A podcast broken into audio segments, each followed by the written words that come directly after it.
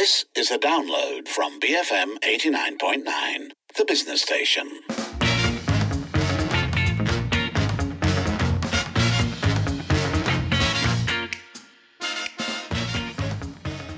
It's coming up to 5.08. You're listening to the evening edition with Sharmila and Lynn. First up, we look at the tiny homes movement and whether it would work here in Malaysia. So, this comes because recently there was a, a tweet that went somewhat viral from an article that was quite popular, um, essentially looking at Atika Nadia Zailani, who uh, is a Stanford grad who chose to build a 530 square foot tiny home in the outskirts of KL.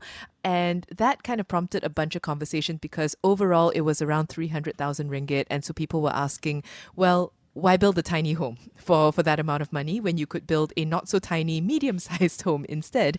Um, and that prompted a, a larger conversation, not least on our show actually, about the value of these things, including a very interesting message from uh, Katrina when we covered it previously, saying that essentially the repackaging of tiny homes like a cool futuristic thing is problematic, especially when you think about it in terms of the deprivation of space for privacy, families, uh, multi generational families, communal living, and so on.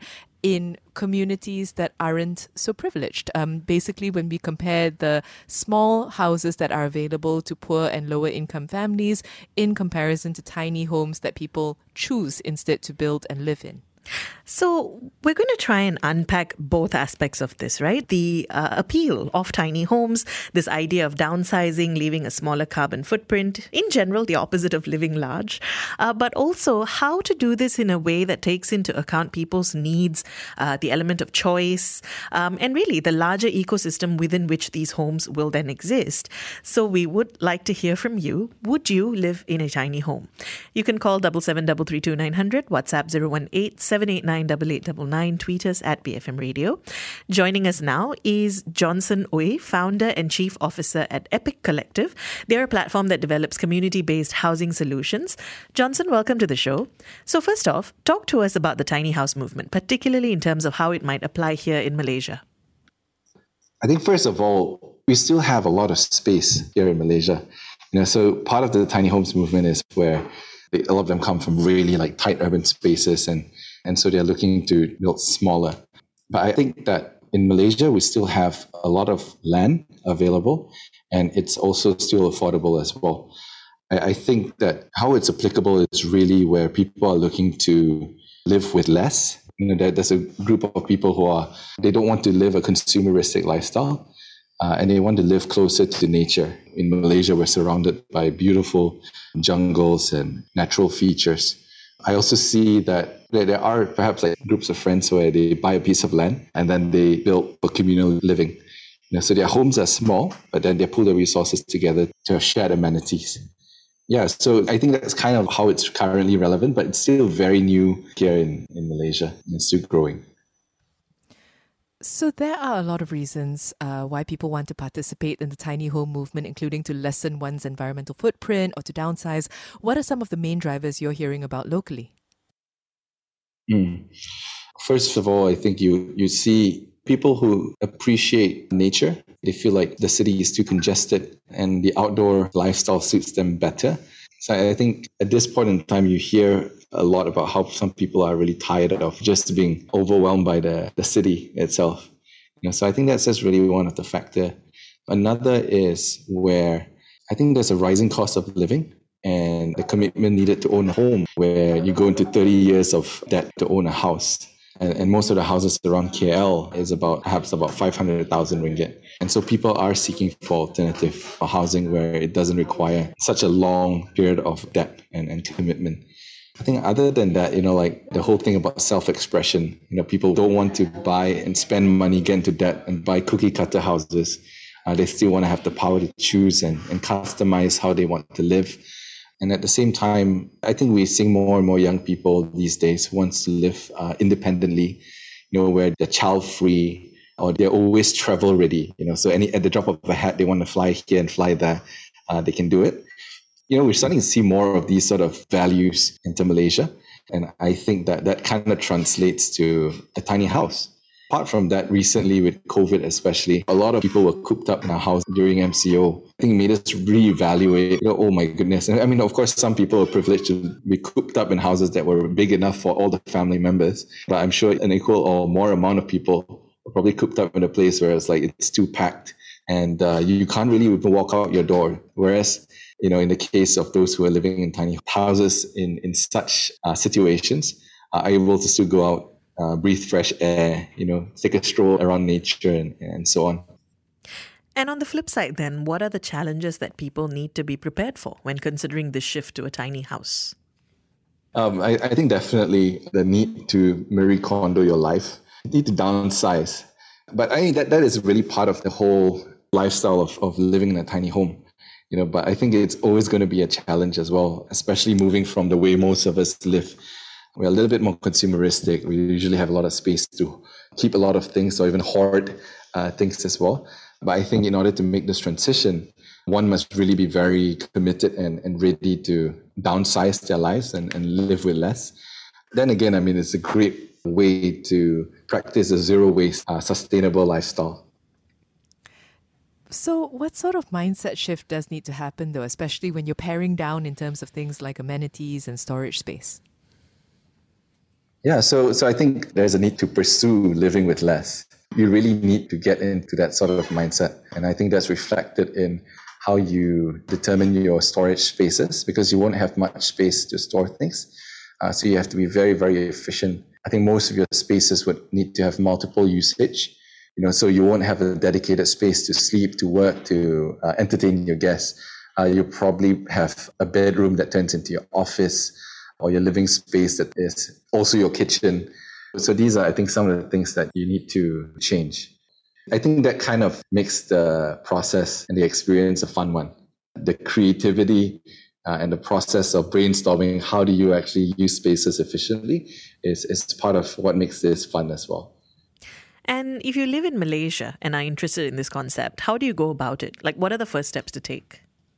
Right. I think, first of all, most importantly, you have to find a piece of land and typically, whether, whether it's in the city or the outskirts, but I think most likely you want to find it in the um, outskirts. And next is to find a team of consultants, whether it's architects, engineers, who I think understand what you're trying to do, because it's still a relatively new concept. I think it'd be pretty important to find uh, architects, engineers, or designers uh, who are willing to pursue this journey with you. And this team would then help navigate, you know, whatever difficulties that may come up.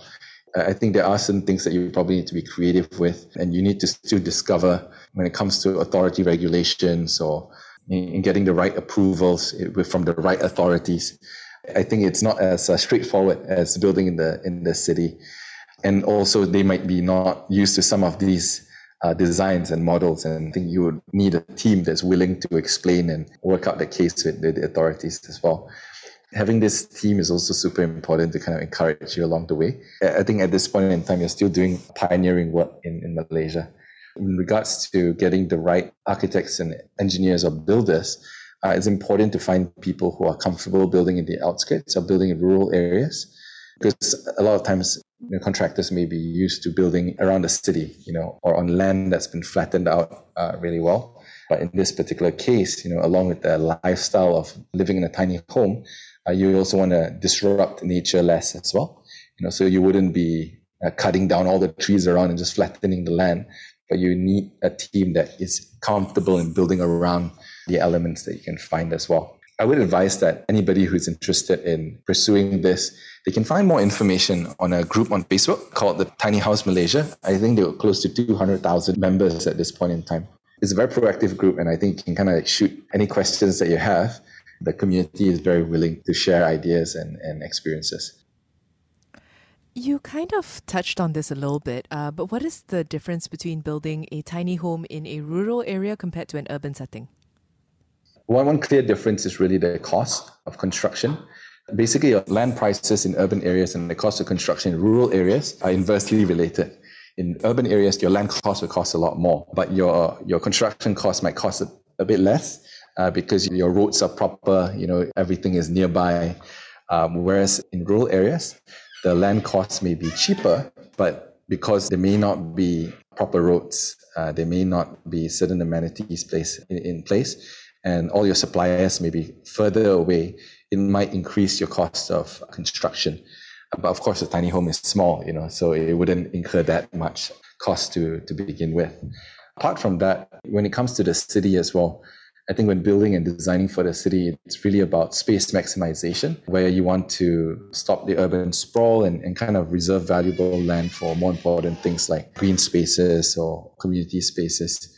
And so a lot of times you want to focus on building upwards within urban areas, whereas in the rural areas, you got a little bit more space. at the same time, when building your house, I think most times you'll find that you won't be able to plug into infrastructure with utility services like electricity and water.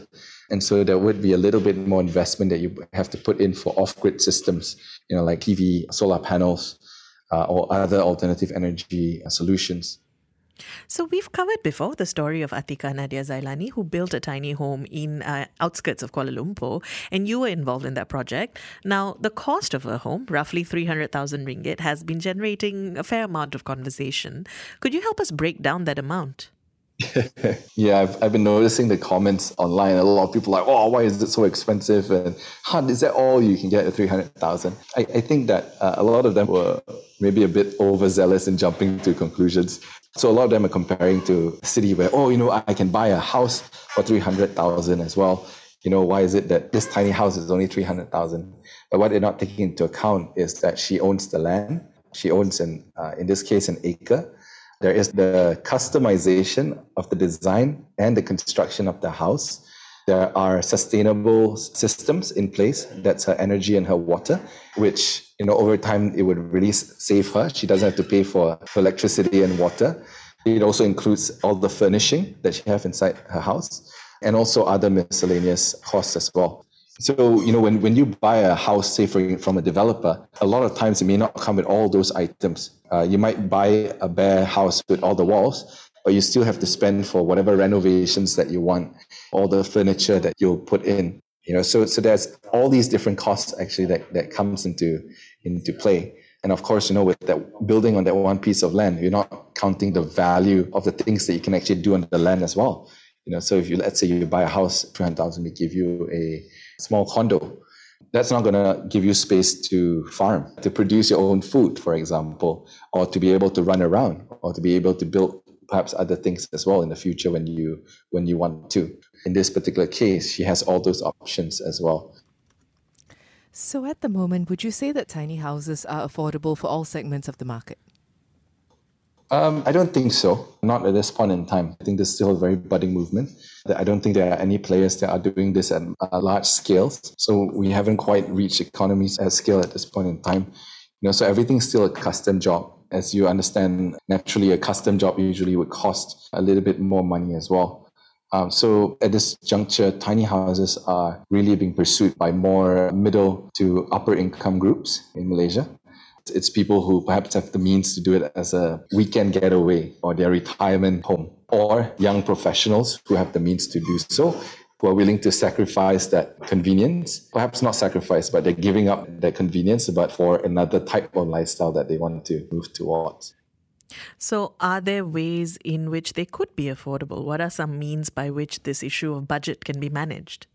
Yeah, I think it's still definitely a challenge for people of lower income groups to afford this because, you know, we're not just talking about the house costs, but we're also talking about the land costs as well. They would also have to buy the land. Of course, if people already have their own land, like their own wakaf or, or felda, or even orang asli people, they have their own land, then we're just talking about the home costs alone. But that usually also comes with sustainable systems, and normally those are pretty costly as well. So it's still not super accessible. But there are means to manage the budget. Perhaps we can consider like a rent to own scheme, uh, or we can look at building clusters of tiny homes, like a tiny home village, um, where we can really leverage off the benefits of communal living while still enjoying their own privacy, where we can look at uh, pulling the money together to create common infrastructure facilities such as your water, your sewerage, your electricity. You know, so you're not spending this alone, uh, but you're taking a fraction out of whatever capital that you have and sharing it with the other residents as well.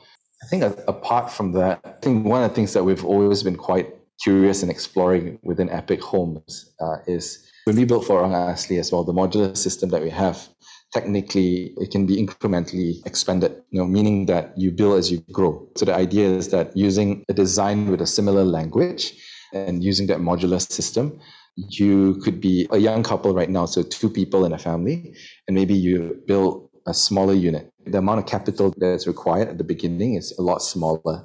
Uh, but over time, if your family grows, uh, because it uses a similar modular uh, design language, uh, you can purchase the next module or unit and then expand it either upwards or horizontally as well.